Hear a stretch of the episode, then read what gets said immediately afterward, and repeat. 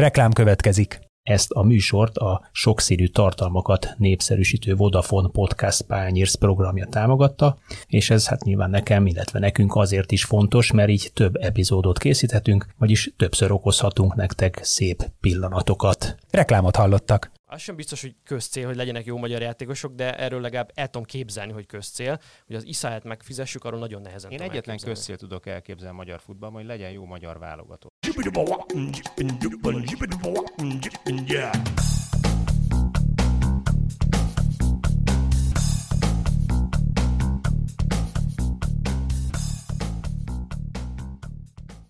Sziasztok, ez itt az Itzer, a 24.hu pénteki focis podcastja. Én Kele János vagyok, és ezúttal is itt van velem Kálnoki is Attila, a 24.hu főmunkatársa. Szervusz! Szervusz Jani, szia, sziasztok. És mai vendégünk Hrutka János, volt válogatott labdarúgó, televíziós szakkommentátor. Szervusz, Rudi! Sziasztok, szép napot kívánok mindenkinek. No, szerintem haladjunk időrendben, és beszéljünk az előző hét focis híreivel, vagy híreiről, úgyhogy a most a időben a legrégebbivel kezdjük. Hétfő este hirdették ki a France Football aranylabdájának 2019-es győztesét, illetve helyezettjeit, és hát kisebb meglepetésre talán mondhatjuk ide Lionel Messi bizonyult a legjobbnak az újságírók, vagy szakírók, szövetségkapitányok, játékosok szavazatai alapján. Hatodszor nyerte meg ezt az elismerést, ugye ezzel megelőzte az örök langlistán Cristiano Ronaldot. Egyébként legutóbb 2015-ben kapott aranylabdát Messi, úgyhogy most egy viszonylag rosszabb időszakot tudott lezárni. A nagy vesztes pedig a sajtó szerint, a szurkolók szerint Virgil van Dijk lett a Liverpool holland védője, aki ugye a Premier League-en kívül majdnem minden fontos sorozatban ugye megnyert, vagy döntőt játszott, mint például a Nemzetek Ligájában a hollandokkal, de így is elképesztően kicsi pontkülönbséggel csak a második lett végül. Az lenne a kérdésem hozzátok, hogyha ti szavazhattatok volna, hogy Magyarországról Vince András a Nemzeti Sport labdarúgó rovatvezetője szavazott ebben a versenyben. Ha ti szavazhattatok volna, nálatok hogy nézett volna ki az első három helyezett? Visszakérdezhetek gyorsan így a, a legelején. Azt mondtad, hogy Messinél, hogy lezárt egy kisebb, rosszabb szakasz. Messinél van olyan, hogy rosszabb szakasz? Pláne, hogyha a tavalyi évét nézzük. Igen, hát, hogyha számokat nézzük, akkor ugye nem nagyon volt, vagy ez a szakasz sem volt sokkal rosszabb, talán egy-kettőt ki, meg, meg ami nála a rosszabb szakasz, az ugye másnál olyan, ami életében egyszer-kétszer sikerült, tehát ez az egy egész feletti gól plusz gól passz átlag per meccs, ugye, azt hiszem, hogy 18 éves kora óta, vagy 19 éves kora óta ezt minden szezonban hozza, ami döbbenetes.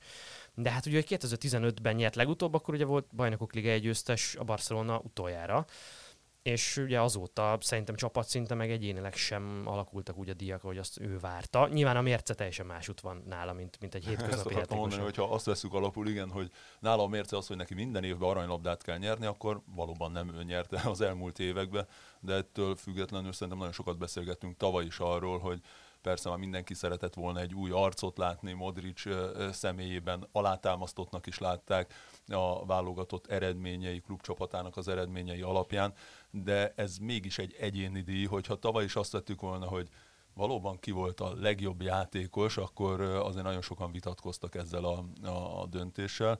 És uh, ugye tavaly is azért uh, a statisztikák alapján, amit Messi uh, nyújtott, vagy bocsánat ebben az évben, azért azt nehéz überelni, még akkor is, ha mindenkinek a szíve nyilvánvalóan sokkal inkább Van Dijk felé húzott, mert mégiscsak ugye bajnokok ligáját nyert hosszú idő után, megvoltak azok az eredmények, amelyek őt mindenki fölé emelhetik, nem tudták kicselezni hónapokig, talán években is beszélhetünk erről, szóval nagyon jó teljesítmény nyújtott, de mégse lehet összehasonlítani Messivel. És pont ugye szerintem erre egy nagyon jó példa volt a hétvégi rangadó, ugye az Atletico Madrid ellen, pont a díjátadó előtti napon, amikor azért megmutatta, hogy miért is beszélünk mindenről. Ügyesen kikerült el a kérdés, mert nem válaszoltál rá, hogy te De kire na, ez a válasz. na- Ez az első három helyezett, akire szavaztál volna?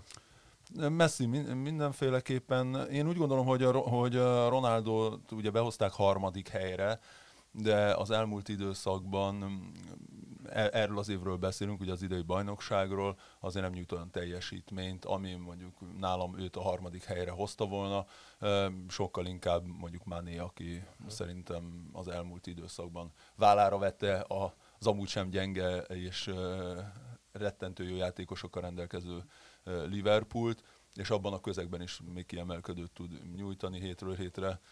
Szóval Ronaldónak ez már nem olyan éve, én, én azt mondjuk vallom is, hogy nem annyira feltétlen az ő hibájából, a korából, hanem Szárinak a taktikája szerintem nem uh-huh. feltétlen a fekszik jelen pillanatban neki. Nálam az 1-2 az teljesen rendben van, így a harmadik helyre én is manét tettem volna. Viszont én visszakérdezek, lehet-e más mércét támasztani labdarúgó és labdarúgó közé? Lehet-e azért más aranylabdás, mert unjuk már, hogy mindig ő a legjobb, mert egyébként ő a legjobb?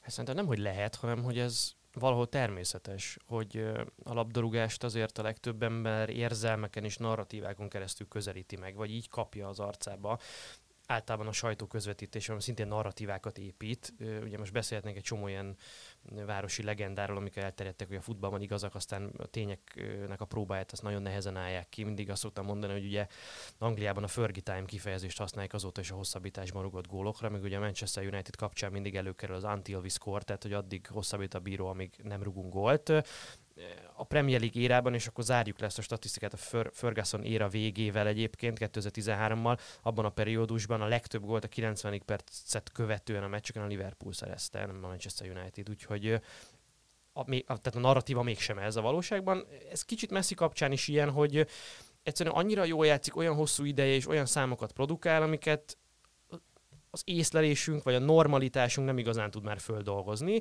és valahol azt elhelyeztük egy 5-6-7-8 évvel ezelőtt, hogy jó, Messi ezt tudja. Ez a természetes. Ez a természetes tőle, és egészen Mit más... kéne csináljon akkor, hogy, hogy, hogy ne legyen természetes, ő legyen az aranylabdás. Valóban, ó, föl 100 gólt kellene rúgjon egy, egy...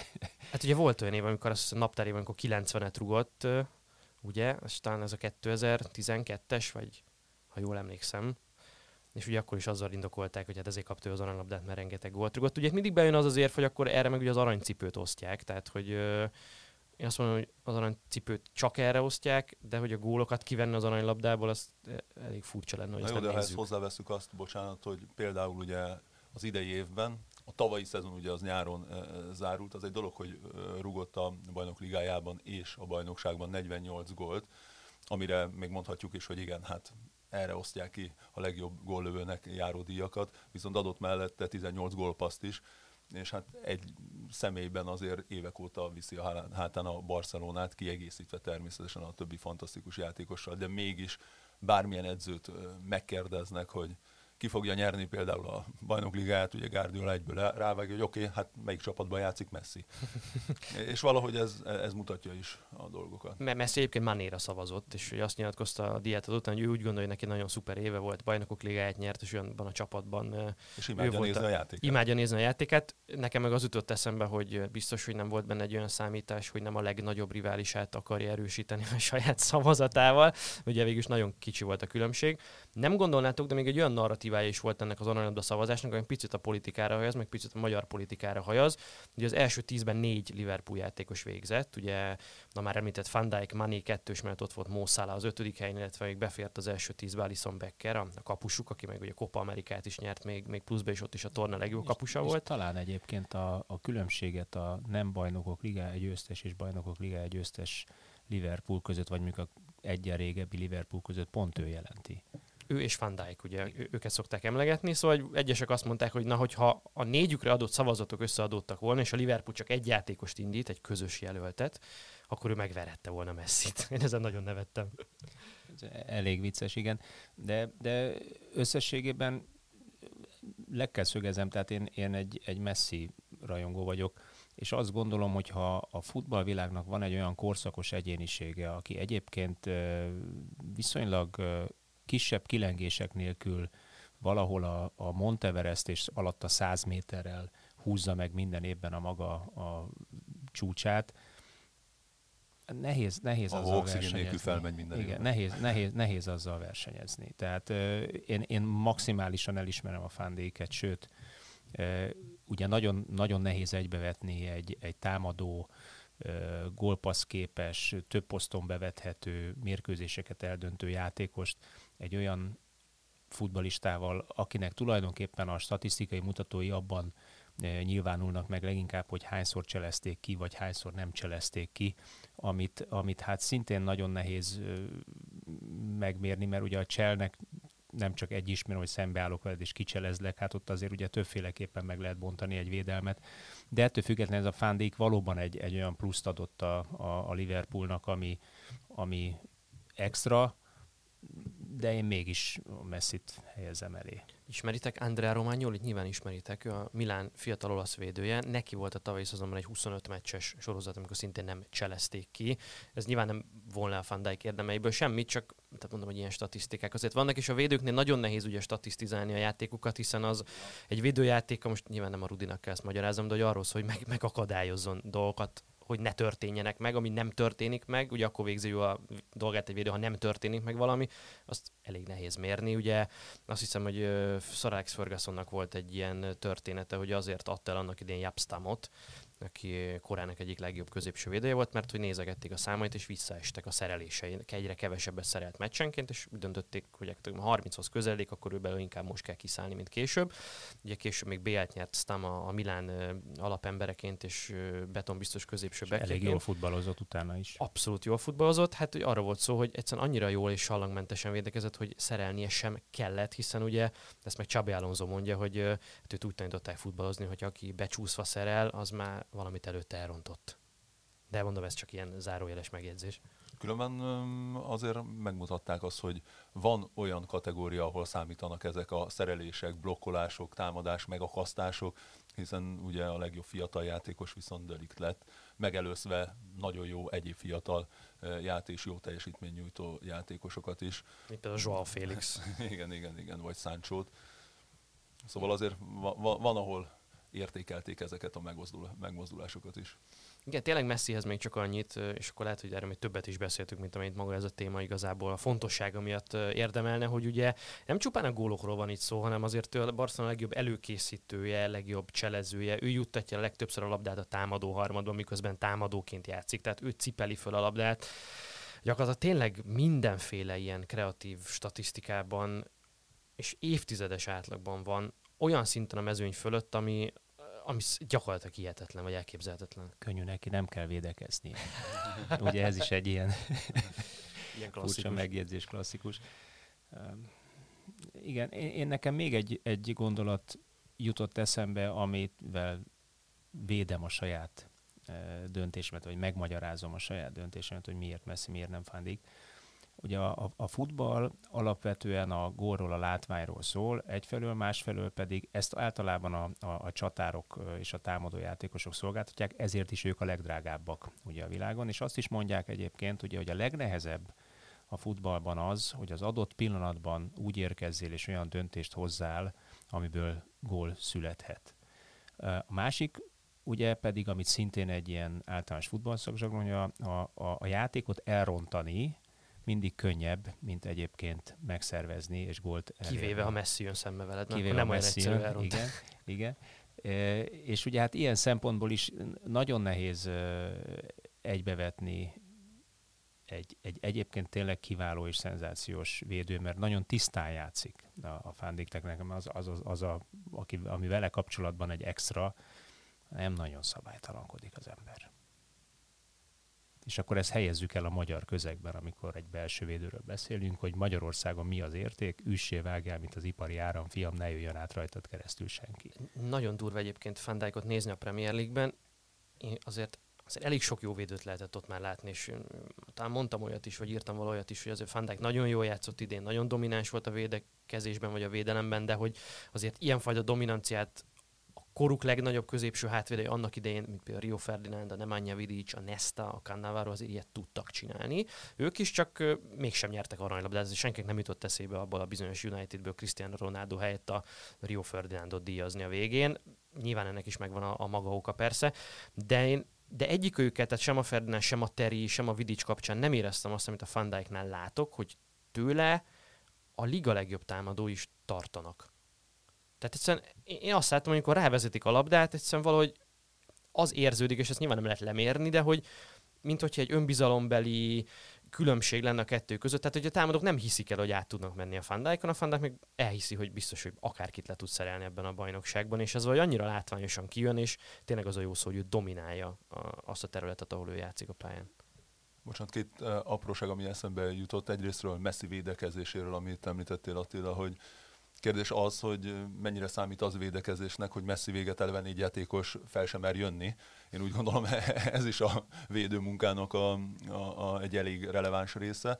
Ugye a Fandajkkal kapcsolatosan pedig talán annyi, hogy hogy mivel itt 2019 legjobbjairól beszéltünk, nyilván ebben már az idei bajnokság is beleszámított, és ugye tegnap óta tudjuk, hogy a Newcastle a gól nélküli mérkőzésével, clean ugye már kétszer annyi clean gyűjtött, mint maga a Liverpool. Szóval ebben a bajnokságban azért egész sok gólt kap, és nem tűnik annyira stabilnak, nem csak a Liverpoolnak, egy nagy csapatnak sem a, a védelme lehet, hogy ilyen apróságok is szerepet játszottak mindenbe, de az tényes való, hogy hihetetlen nagy önbizalommal játszik Van Dijk. Ha jól megszem, talán Janek ezt jobban tudod, talán PP volt, aki az első cselt be, megmutatta ellen, szóval valóban az ilyen újonnan érkezett fiúk, akik e, még nem nyilvánítottak akkor a tiszteletet ugye Van Dijknak, azok merték csak megcsinálni ellene ezeket a, a cseleket, de hát e, tényleg hihetetlen maga az a megjelenés, amit ő a pályán produkál.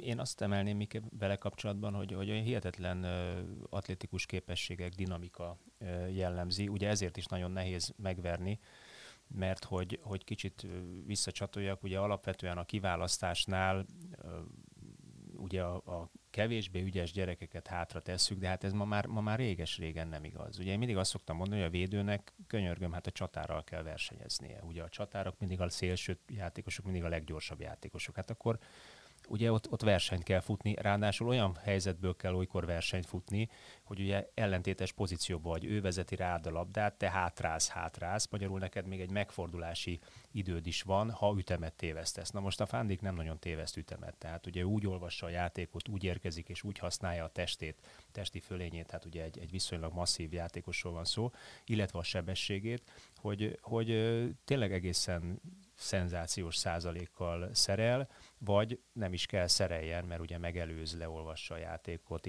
interception hajt végre, labdát szed föl, lenyűgöző a játéka, és egyébként ez a hetes pont, amivel alul maradt a, a messzivel szemben, ezt azért aláhúzom, hetes, hetes pont, nem tudom, hogy összes, össze, nem néztem meg, de, de nem tudom, hogy valaha volt-e ilyen, ilyen szoros verseny két játékos Talán között. A, igen, Ez két... egy elismerés neki, igen. bár sovány vigasz, második vagy fiam hét ponttal, ilyen még nem volt, de, de akkor is egy, egy elismerés. Igen, talán 2003-4 körül voltak ilyen nagyon szoros aranylabdák, ugye amikor Shevchenko nyert, aztán Nedved nyert, és ugye Henri, Raul voltak a lemaradók abban az időszakban, akkor volt elég kicsi a, a pontkülönbség a játékosok között. Ugye Fandek kapcsán az is érdekes, hogy, hogy azért ő a holland képzési rendszerben nekem volt egy nyílegyenes az útja fölfelé. Ugye nem az volt, hogy Ajax Akadémia, PSV Akadémia, 17-8 évesen már éredivízi játékos vagyok, és megyek ki külföldre, és aztán viszonylag egyrészt későn éred be, azért ő nem annyira fiatal. Ugye kettő évvel ezelőtt vásárolta meg a Liverpool, tehát ugye akkor egyébként óriási felháborodást váltott ki, hogy úristen egy védőért 75 millió fontot kifizetni, hát azért akármilyen jó, hát azért mégiscsak egy védője nem fizettünk ennyit. Ugye ezek és már igazoltuk is, hogy kiért fizetnek nagy pénzt, és miért fizetnek e, nagy pénzt igen. a támadókért. Igen, igen, tehát hogy, és azt gondolom most már senki nem gondolja, hogy nem szolgálta meg ezt az árát. Ugye, hogy azt hiszem, hogy elő, eleinte őt talán támadóbb poszton is használták Hollandiában, tehát nem is nagyon találták az ő igazi helyét a pályán, és ugye a Willem Tve, illetve a Groningen csapatában játszott ő Hollandiában, és aztán onnan került Skóciában, Skóciában a Southamptonba, és úgy a Liverpoolba, szóval szépen megmászta a rang lépcsőt, vagy a ranglétrát, és, és gyakorlatilag én azt gondolom, hogy ezzel elért a pályafutása csúcsára most van magasabb, jó lehet VB-t nyerni. VB-t, EB-t, igen, igen most a hollandok ezen dolgoznak. De klub szinten azért, azért a bajnokok ligája győzelem egy elég, elég szép csúcs. Én azt gondolom, hogyha most 30 év majdnem 30 évet, sőt ugye, hogyha jövőre lesz a bajnokoltás, az 30 év lesz pontosan, a Liverpool megnyeri ezt a bajnoki címet, ami most nagyon-nagyon nekiáll. Én azt gondolom, hogy ha sportszakmailag nem is, de eufória tekintetében, meg szurkolói érzelmek tekintetében az egy még nagyobb győzelem lesz, és akik annak a Liverpooli bajnok csapatnak a tagjai lesznek, vagy lehetnek, azok hát kipipálnak egy nagy élményt. Kicsit vastagabb betűvel kerülnek be a históriás könyvbe. Azt hozzáveszünk azt is, hogy még a válogatott siker is, hogyha már ezen dolgoznak, hozzájöhet, akkor lehet, hogy a jövő évi szavazást ezt kicsit megkönnyíti majd hogyha ennek nyilván részese lesz minden fronton Van Dijk. Messi majd kampányon Mané mellett jövőre is. Na, de menjünk tovább egy kicsit a magyar események felé. Ugye Magyar Kupa fordulót rendeztek hét közben, a 16 közé jutásért játszottak a csapatok, és azért akadt jó néhány meglepő eredmény. Most nem feltétlenül arra gondolok, hogy a Kemenes Szabolcs harmadik kerületi tévéhelye kiütötte a vasast, mert én azt mondjuk előre gondoltam, vagy legalábbis éltem a gyanúperrel, de, de mondjuk a Ferencváros buktája az biztos, hogy ilyen, és ugye mellettük megszenvedett a, a Fehérvár is, de menjünk szerintem sorba, és foglalkozunk ezt a Fradival, akik ugye Békés Csabán égtek meg, nyilván B csapattal, vagy kicsit tehát nem azzal a csapattal, amelyik mondjuk az Európa Ligában játszanak, de azért ebben a csapatban is volt egy Szignyevics, volt egy Varga Roland, volt egy Civics, olyan játékosok, amilyenek a viharsarokban nincsenek. Ott, med, ott pedig hát tíz darab fiatal a saját nevelésű játékos, de ezt Attila jobban tudja nálam, szóval a hétvége meglepetése a viharsarokban született, vagy a hét, hét meglepetése. Kétségtelen tény, ugye annyi kiegészítéssel kell élni, hogy azért a Ferencváros 89 percig ember hátrányban játszott, és egyébként ember hátrányban is dominálta a mérkőzést, rengeteg helyzete volt, és ugye a másik kulcs szám, már azt kell mondjam, kulcs szám a héten Uram János 16 darab védése, ami tényleg egészen elképesztő egy, egy mérkőzésen, és ugye ez is jelzi azt, hogy hogy azért tíz ember ide, tíz ember oda, a Ferencváros uralta a találkozót, ellenben nem tudtak gólt lőni semmilyen szituációból. Hogy ennek mi az oka, ezt majd biztos Rebrov edző elmondja. Ahogy, ahogy én azt is látom, hogy ugye ő az, a, ő az a szakember, aki viszonylag kevés helyen változtat, úgy a bajnokik, mint pedig a, a, a nemzetközi kupa mérkőzéseken, és amikor egyébként nagyobb, nagyobbat húz, nagyobb változtatásra szállja el magát, akkor volt már olyan, hasonlóan ugye egy, egy felcsút elleni mérkőzéssel, amikor eléggé elkezdett dadogni a, a, a gépezet. És ennek szerintem tök egyszerű oka van. Ugye azok a játékosok, akik kevesebb ö, mérkőzést kapnak, azok egyrészt hidegebbek, másrészt pedig nem tudnak olyan gyorsan úgy beilleszkedni a, a csapatjátékba, nem úgy, nem úgy működik a csapat gépezete. És, és hát ez, ez, ez egy ilyen klubnál, vagy ilyen pénztárcájú, költségvetésű játékos állományú klubnál is érezheti hatását, ilyen egyszerű a történet. Az, hogy most ez épp a Békés Csabánál és a Magyar Kupa legjobb 32 csapata között a 16 közé jutásért bukott ki, hát van ilyen. Jani? van ilyen? Hát nem tudom, nekem pont az jutott eszembe az a példa, amit előbb mondtál Fandajkkal kapcsolatosan, hogy hát 7 pont, nagyon jó voltál fiam, de második helyre futottál be, csak 7 ponttal, semmi gond nincsen. Nyilván ennek ő annyira ö, nem örül. És ugye a Fradival kapcsolatosan is azt mondtad, hogy hát igen, végig támadták a meccset, de hát mégis kikaptak 2 0 attól a Békés Csabától, amely a, amely a másodosztály tizedik helyén áll. Igaz, az elmúlt időszakban azért egy jobb teljesítmény nyújtanak, hiszen az elmúlt egy hónapban nem találtak le győzőre a másodosztályban, sem ugye november 6-a óta, de ez mégsem az a szint, mint a, a Ferencváros, és, és nem is lehet összehasonlítani. Én úgy érzem, úgy gondolom, hogy az teljesen mindegy, hogy a Fradi 11 emberrel játszik, 10-zel, 9-el, egy ilyen mérkőzés neki ettől függetlenül meg kell tudnia nyerni. És volt már az elmúlt időszakban is ilyen, pont Rebrov panaszkodott arra, hogy egyszer-kétszer, amikor ő lehetőséget ad azoknak a játékosoknak, akik nem kaptak korábban megfelelő mennyiségű bizonyítási lehetőséget, ők nem használják ezeket ki, és, és kifejezetten rossz teljesítményt nyújtanak. Nyilván nem láttam a, a mérkőzést, mert uh, ugye mi is közvetítettünk, ugye, és a Spiller tv volt angol forduló, de, de láttam például megint szerető Christopher nevét a, a csapatban, és ugye nekem pont az ő személye az, aki, aki mindig nem a jó vagy rossz játék kapcsán kérdéseket vet fel, hanem, hanem nyilván így az ember lelkinek egy picit mindig ilyen, ilyen negatív impulzust ad, hogy volt egy tehetséges fiatal, aki kint játszott, megkapta a lehetőséget olyan környezetbe, ahol azért nagyon kevesen jutnak ki, és mégis hazacsábítják, hazajön, elkerül másodosztályba, játszik ott egy picit, játszik a fiatalok között picit, elhúzzák az óra előtt a mézes madzagot, kap néha bizonyítási lehetőséget, és hát mégis ott tartunk, hogy egy másodosztályú, másodosztály tizedik helyén álló ö, csapat ellen nem tudnak bizonyítani, és nem tud ő sem bizonyítani. Igen, az jutott eszembe, hogy itt nyilván nem tragédia a Fradi kapcsán a magyar kupa kiesés, bár nyilván mindig a kupa győzelem valószínűleg a cél, akár csak a múltból, akár csak a jelenlegi anyagi erőforrásokból kiindulva. De amiatt lehet az igazán érdekes. Azért azt szerintem mondjuk ki arra ugyanek, azért egy Békés Csaba ellen egy 20 milliós játékos kerettel rendelkező Ferencvárosnak tragédia a kiesés. Jó, én aláírom. Én, én, én, én így, így érzem, szóval szerintem egy Békés Csaba ellen nem lehet kiesni akármilyen összeállításba, bocsánat érte. Én elszaladnék a Szigetországba, ott viszonylag gyakran fordul elő, hogy, hogy másod, harmadosztályú, nem, hogy másod, harmadosztályú, meg negyedosztályú csapatok uh, szaladnak el nyolc közé, négy közé, és ugye komoly, komoly skalpokat gyűjtenek e közben. Most összehasonlítjuk a championship-et és a Premier League nem, nem, a, a, én, a, különbséget? Én az osztály, osztálykülönbségeket, osztálykülönbségeket hasonlítom Békés Csaba a viharsarok Cardiffja. És, és azt, azt, hogy, azt hogy, hogy, itt egy mérkőzés van, egy meccsen minden eldőlhet. Egy, egy gondolatot egyébként én, én áldoznék mindenképpen arra, hogy, hogy ugye ennek a Békés Csabának az a Schindler Szabolcs a, a, az edzője, aki amúgy hosszú éveken keresztül a Vasassakkad Kubala Akadémiánál utánpótlás egyzőként kezdte a pályafutását.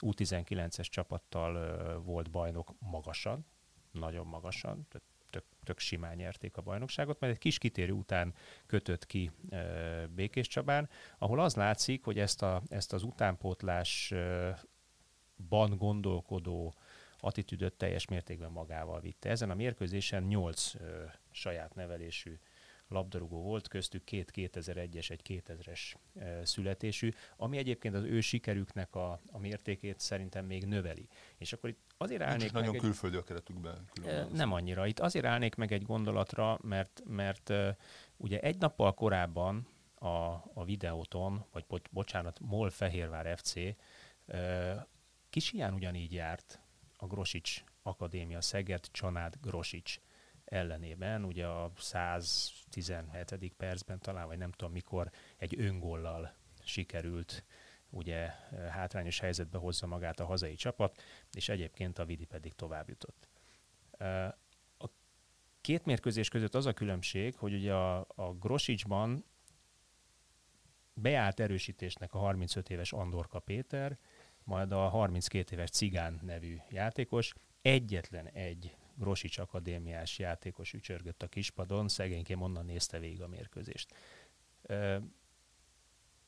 Az valószínűleg, aki hallgatja a mi zítszerünket, podcastunkat, lejött, hogy én, én alapvetően azt gondolom a magyar futballról, hogy egyetlen egység van, az, hogy, hogy a, a, az első osztály bizonyos csapataiban de a másodosztályban, harmadosztályban végképp a fiatalabb labdarúgóknak adjunk lehetőséget, játékpercet ahhoz, hogy egyáltalán kiderüljön, hogy mire alkalmas.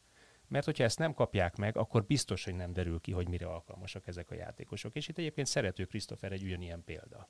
Ugye Angliában valószínűleg őt elküldték volna egy évre egy harmadosztályú csapathoz. Ő ezt nem szerette volna, ő azt választotta, hogy hazajön a Ferencvároshoz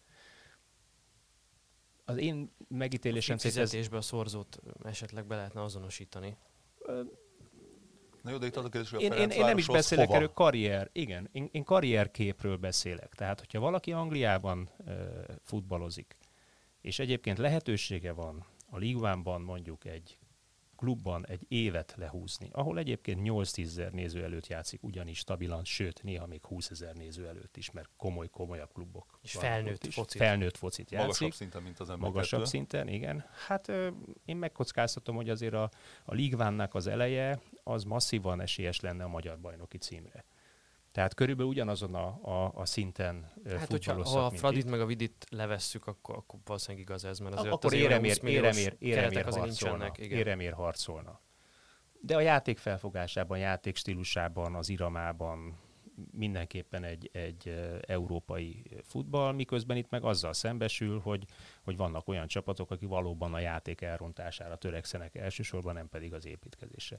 Tehát, hogy, hogy visszakanyarodjak, nekem sokkal-sokkal-sokkal pozitívabb az, hogyha egy klub fiatalokat dob mélyvízbe, még akkor is, ha talán ez a nyolc saját nevelés és 2001-es, meg 2000-es gyerekek kicsikát, kicsikét már másik véglet, de hogyha ezzel egy MB2-es klub stabilan középcsapat tud lenni, és azt mondja, hogy éves szinten fölad egy-két-három játékost az utánpótlásából, és egyébként tovább tud adni magasabb szintre, mert fejlődik nála egy-két évig, játszik ezen a szinten, és tovább tud léptetni játékosokat, akkor én azt gondolom, hogy az a klub megtette a kötelességét.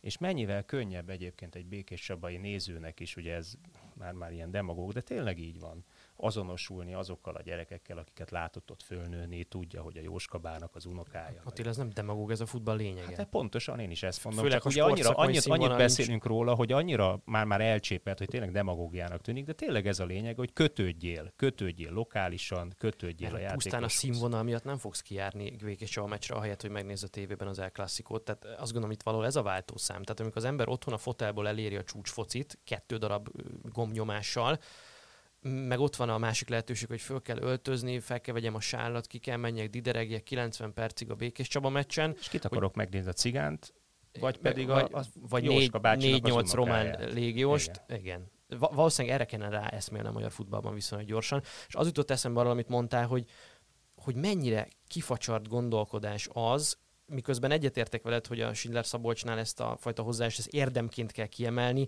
de hát normális helyeken ez, ez a természetes itt meg ezeket ilyen érdemként, meg dicséretként el kell mondjuk, mert hogy annyira nem így gondolkodik az egész közeg, ami teljesen értelmezhetetlen nekem. De hogy, hogy mondjak egy másik érdekes dolgot, ez az Uram János nevű fiatalember, akiről ugye két napja szól a sajtó, ő egyébként 16 éves koráig a Grosics Akadémián nevelkedett. Na most ugye, hogy, hogy milyen, a, milyen a furcsa ez a gondolkodás az élet, a Szeged Csanád és a Grosics Akadémia között Ugye egy megye határ és 110 kilométer van. Normál futballkultúrákban egyébként az utánpótlást lokálisan, regionálisan védik, vagy megyékbe, vagy város körül így húzott gyűrűkbe, 60 kilométeres gyűrűkbe, mint Hollandiába, védik az utánpótlást. Pontosan azért, hogy egyébként egy 16 éves gyereknek ne kelljen dönteni arról, hogy most, hát ha én tovább akarok lépni, akkor el kell költözek 110 kilométerre. Itt a családról szól, a családról, meg a gyerekről a történet. Mennyivel kézenfekvőbb, hogy Gyuláról egyébként Békés Csabára megy? Tehát mondjuk a, a, a Szeged csanád miért a Grosics Akadémiával van fúzióban? A Grosics Akadémia, ha már Gyulára vitték, miért nem Békés Csabával van fúzióban? Érthetetlen, annyi, annyi irracionális és érthetetlen dolog van ebben a történetben, hogy elképesztő. Teszem hozzá, Uram János innen kezdve egyébként a Békés Csaba saját nevelésű játékosa, mert több mint három éve van már, és itt debütált a professzionális felnőtt futballban. Azért annyi mindent említettél, hogy ez megint egy külön műsor lenne, hogyha elkezdenénk most az utánpótlás helyzetét megnézni, hogy ennyi támogatásból mennyi játékos kerül föl, mennyi lehetősége van a fiataloknak, ki mit használ, miért, mi a koncepciója egyáltalán azoknak a csapatoknak, akik ugye felvesznek támogatásokat arra, hogy képezzenek olyan játékosokat, akiknek a helyén külföldieket alkalmaznak. De, de tény is való, hogy Schindler Szabolcsnak, aki ugye csapattársam is volt, több helyen is, hiszen egy korosztály e, vagyunk, e, az ő munkája azért példaértékű lehet. Valószínűleg ugye ez a gondolatiság is, de az anyagi oldal is azért feltételezem én, hogy megszabja neki az irányt, hiszen azért a Csabának nincsen pénze lehetősége arra, hogy minőségi labdarúgókat nem megbántva senkit alkalmazzon, hanem inkább ez a szerethető út az, amit, amit választottak, és ez teljesen jól van így. Most én nem akarok senkit kellemetlen helyzetbe hozni, de annyira ide passzol ez a dolog, hogy mindenképp elő kell vegyem Kubatov Gábor sajtótájékoztatóját, amit a Békés Csaba elleni vereség másnapján tartottak a Ferencváros sikereiről, amit idén elértek, ami adott egy ilyen kis ironikus felhangot az egésznek, persze ettől függetlenül nyilván egy egészen unikális szezon van most a Fradinál az előző mondjuk 15-20 évet tekintve. De elhangzott egy ilyen mondat, nem biztos, hogy az a feladatunk, hogy magyar játékosokkal legyen tele a klub. Na most nyilván itt azzal indokolják, hogy a Ferencváros nemzetközi szinten pozícionálja magát, és a többi, és a többi. Ez egy nagyon-nagyon jó dolog, de azon, én amikor azt látom, hogy jelentős mértékben közpénzből működő klubok azt gondolják magukról, hogy nekik nem feladatuk magyar játékosokkal, hogy tele legyen ez a klub, akkor én valami egészen elképesztő szereptévesztést veszek észre, vagy aránytévesztést veszek észre.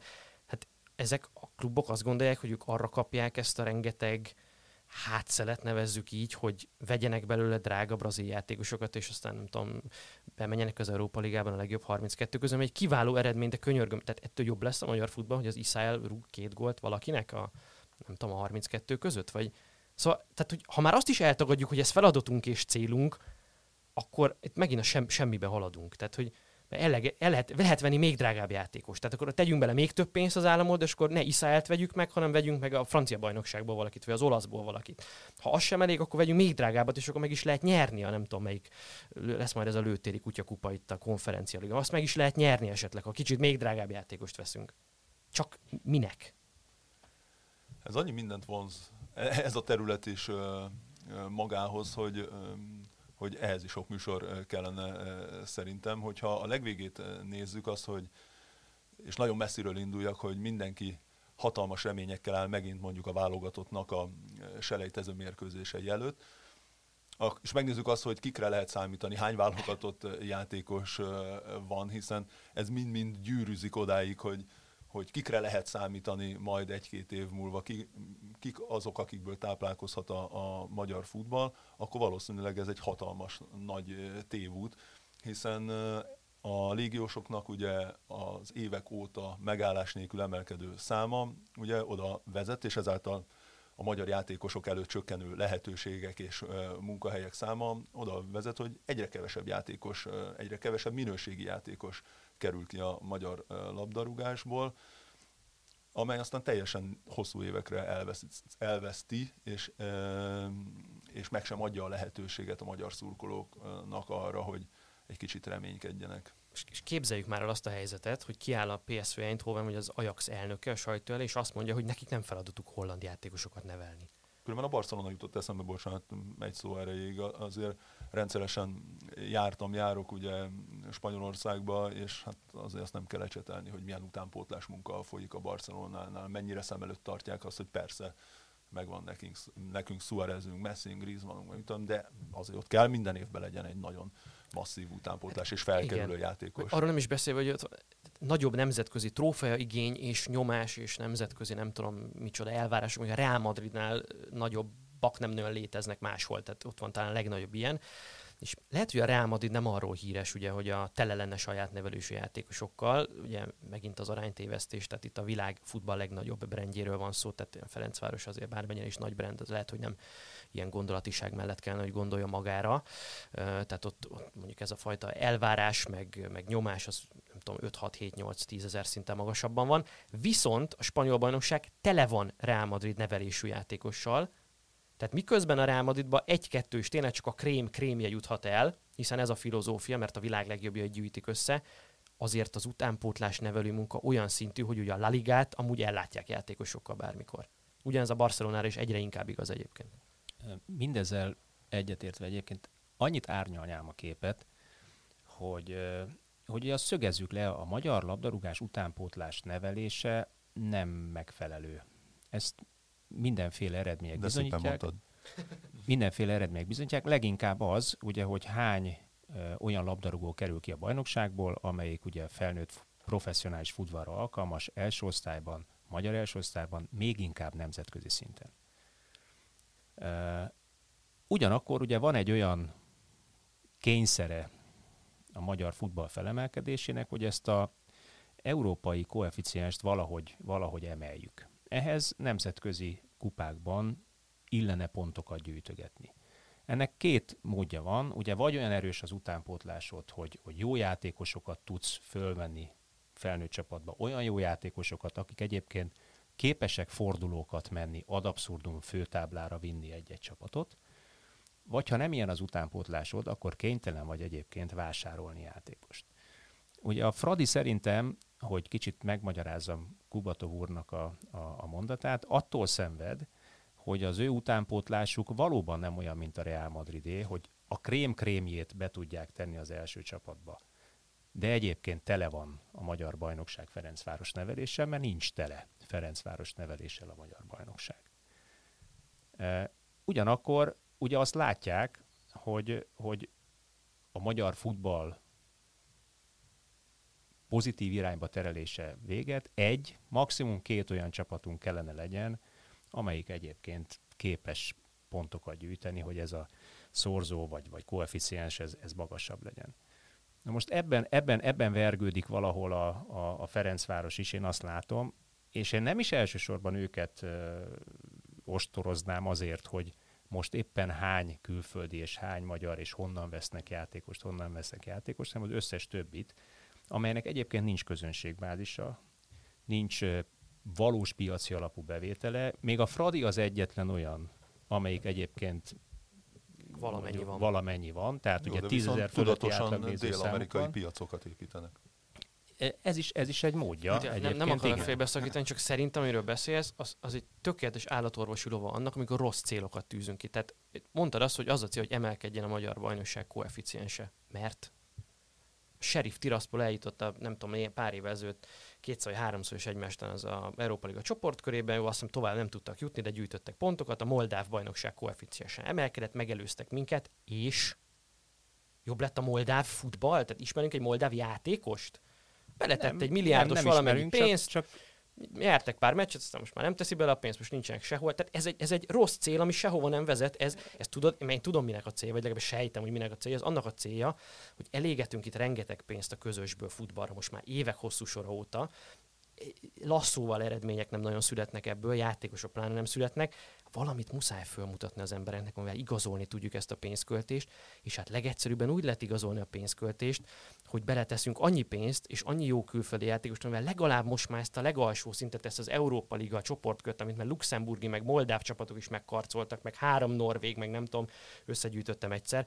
Na most már ezt mi is elértük gratul. És akkor ezzel alá lehet támasztani, Persze. csak ugye építünk egy házat, aminek nincs alapja, ki se ástuk az alapot, és vitatkozunk a tetőn színén, hogy milyen cserép legyen rajta. Tök igazad van, de ugye példaként mondjuk a Ludogorecet, hogy milyen klassz klub a Ludogorecben, hogy fölépítették meg, milyen fantasztikus. A Ludogorec pont ezt a mintát követi, Dél-Amerikából vesz játékost, bulgár futball ettől nem lett jobb, ellenben ők minden évben csoportkörbe vannak már a hatodik éve. Most is ott lesznek. Ne legyen igazam. Nagyon Csak ebben nincsen, nincsen bolgár állami pénz. Ez azért elég komoly különbség. Kétségtelen tény. Tehát én azt mondom, hogy ha valamiben állami de, pénzt de, de, de teszünk, van a másik út, az van a közcél, másik... és a közcél az, hogy a magyar futball jól legyen magyar játékosokkal. Igen, ez a fekete-fehér, de ez sem biztos, hogy mi minden, mi minden fekete-fehér. Jó, az sem biztos, hogy közcél, hogy legyenek jó magyar játékosok, de erről legalább el tudom képzelni, hogy közcél, hogy az iszáját megfizessük, arról nagyon nehezen Én egyetlen közcél tudok elképzelni magyar futballban, hogy legyen jó magyar válogatott. Annak viszont nem ez a módja. Annak viszont az a módja, annak viszont az a módja, és erre akartam kitérni, hogy a lassabb lassabb építkezés és a bizonytalanabb építkezés az meg pont az, hogy egyébként húzol egy vonalat, és azt mondod, hogy utánpótlás képzés. És akkor tényleg olyan szakemberekkel, tényleg olyan kiválasztással, tényleg olyan munkával 6-8 év alatt megpróbálsz fölépíteni. Most egyébként szerintem azt nem mondom, hogy kidobtunk 8 évet, mert, mert egyébként az infrastruktúra fejlődött, de szakmai ö, változást én maximum annyiban látok, hogy a bajnokság átszervezése miatt élesebbek kicsit az utánpótlás meccsek, de a gyerekek nem tudnak jobban futballozni. Nem kapnak több felnőtt mérkőzést, és leginkább az a fő probléma, hogy az átléptetés nem működik a magyar futballban az utánpótlásból a felnőttbe. Ez a leges-leges legnagyobb problémája a magyar focinak, és így csatolnék vissza a, az Andorka Péter cigán cseréhez. Hát mivel állt volna könyörgöm akkor betenni mondjuk két fiatal lelkes gyereket a saját nevelésből? Mondom, be akartak jutni a legjobb 16 közé a Magyar Kupában. Azt mondtad, hogy csak egy ült a kispadon. De ülhetett volna négy is akár. És minden tiszteletem Andorka Péteri, aki MB2-es gólkirály volt egyébként. De mégis.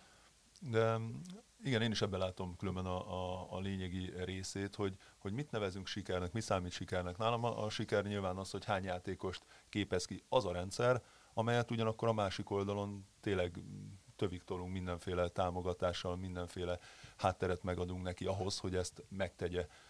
És megint csak a válogatottnál maradva, ugye azt megnéztem, hogy a válogatott jelenlegi keretében, legutolsó ugye Velszelni keretet nézve, kik azok a fiatal játékosok, akik az elmúlt évben válogatottak lehettek, vagy esetleg oda kerültek. Ugye a legfiatalabb még mindig uh, Szoboszlai Dominik, aki talán a regel, reg eredményesek, legjobb formában lévő külföldön játszó labdarúgónk, mondjuk Gulácsi Péter mellett, vagy az éppen ugye sérüléssel bajlódott Vili Orbán mellett.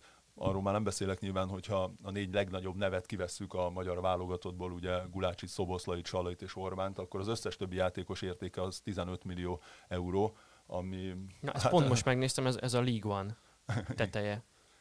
Ott azt hiszem a Sunderland 16 milliós kerette a legjobb. Igen, és akkor néztem a többi játékosokat is, és ki, ki jön Dominik után, a 19 éves után jön 22 évesen, ugye Salai Roli, Szalai Attila lett most 21 évesen válogatott, vagy kiszámít még ide, ugye mindenki Vidát, gazdagot ide említi, de hát könyörgöm, hát Igen, 23 akiket, évesek, hát nekik már világsztároknak kellene lenni. Akiket felsoroltál, az egytől egyig nem a magyar futball neveltje, mert 16 Erről éves koruk fölött beszélni, mind, igen, mind hogy... külföldön palérozódott, mindegyik. Tehát ez a, ez a fő probléma, de hogy, hogy nincsen olyan hogy játékos, nem, aki kikerült volna nemzetközi szintet képviselni. És döbbenetes volt, amikor ugye itt ebben a műsorban is beszélgettünk itt a Montenegro elleni barátságos meccsről és újoncokról, és arról beszélgettünk, hogy a, egyébként éppen nem régiben a 29. születésnapját ünneplő Sigér Dávid, hogy ő a magyar válogatottnak mit jelentett a jövőben. És elképesztően szomorú tényleg, hogy ő hamarabb nem került oda, de, de hogy mit mondaná a magyar futball, amikor 28-9 éves újoncokat kell avatni a válogatottban?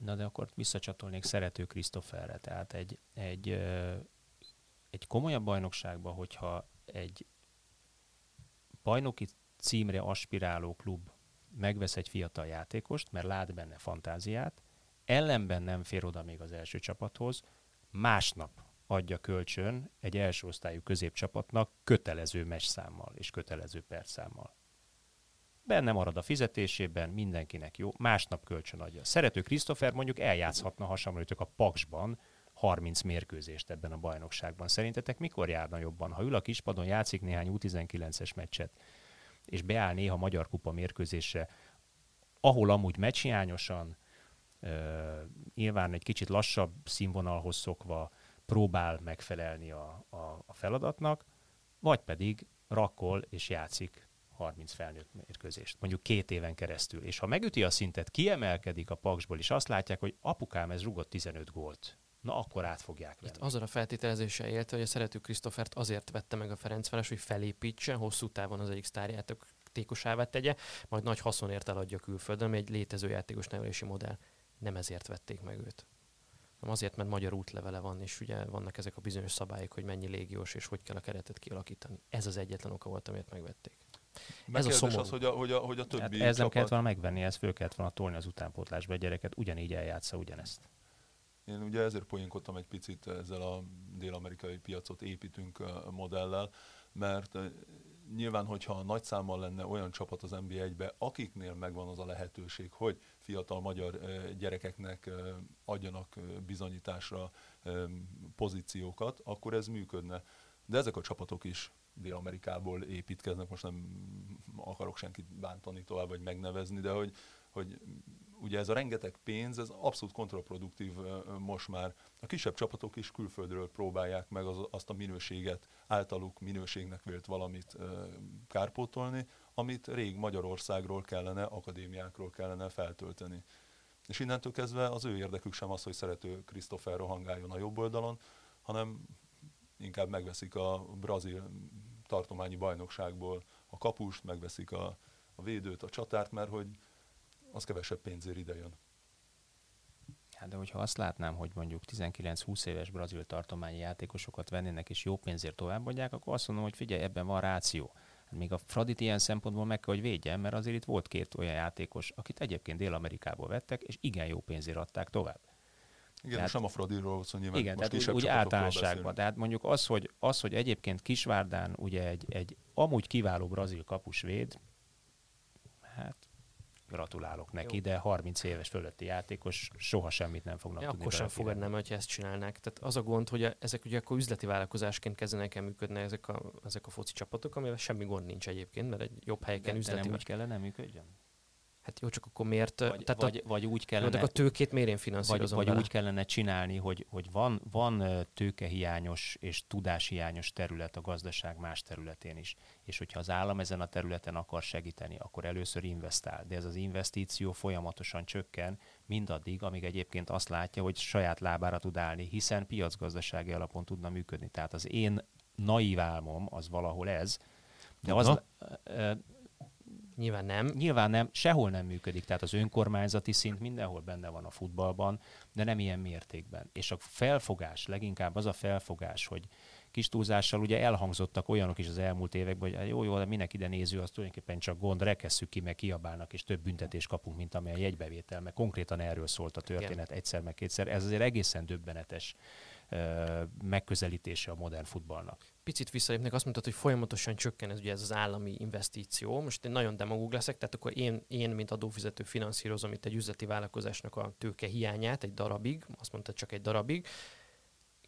Mit kapok vissza a haszonból, amiért finanszíroztam itt a, a tőkehiányos állapotnak a megszüntetését? Tehát ugye mi adófizetők belerakjuk a tőkét, hogy legyen annyi tőkék, amivel elkezdhetik építeni a piaci alapú működésnek a lényegét. Ennek az az alapja, hogy mivel én finanszíroztam az elején, valamit a haszonból is visszakapok. De, de az, az, ez én, ho, ez az, én, az én naív megközelítésemben nem, te nem arra, nem arra adod a tőkét, hogy egyébként ö, piaci alapon játékosokat vásároljanak, te arra adod a tőkét, hogy a magyar sportingatlan lerohadt infrastruktúráját, társasági adóból egyébként felújítsák. Ez konkrétan szerintem megtörtént. Úgy a futballban, kézilabdában, uszodák épülnek, mit tudom én. Tehát és ez, ezzel ez az szerintem, infrastruktúrával? Ez, ez, szerintem, ez szerintem egy érthető dolog, érthető gondolat, és egy jó gondolat, mert ezen az infrastruktúrán a te gyereked is ott fog futballozni, vízilabdázni, úszni, kosarazni, kézilabdázni. Vagy egyébként a haveri kör tud pályát bérelni, ahogy egyébként a Vasas pályán, amit ugyanígy tavóból újítottak föl, este 7 óra után ott futballozgatnak a baráti körök. Tehát az emberek, a polgárok, az adott régiónak a, a, a mozgás kultúráját hivatott az állam és az önkormányzat is, is segíteni és finanszírozni. Ez tök jó. Ha egy profi de, futballklub de... használja saját célra ezt az infrastruktúrát, ez meg egy másik része a dolognak. Igen. Mert akkor, csak azért mondom, mert hogy ez jobb helyeken úgy működne, Igen, akkor, csak, hogyha csak Magyarorsz, én, Magyarország, klub akarok Magyarország... beruházni, hogy azzal idehozzak olyan eszközöket, itt játékosokra értek, akikből aztán anyagi hasznot realizálok, el kell menni szépen a bankba, lefektetni üzleti tervet, az kapok rá hitelt.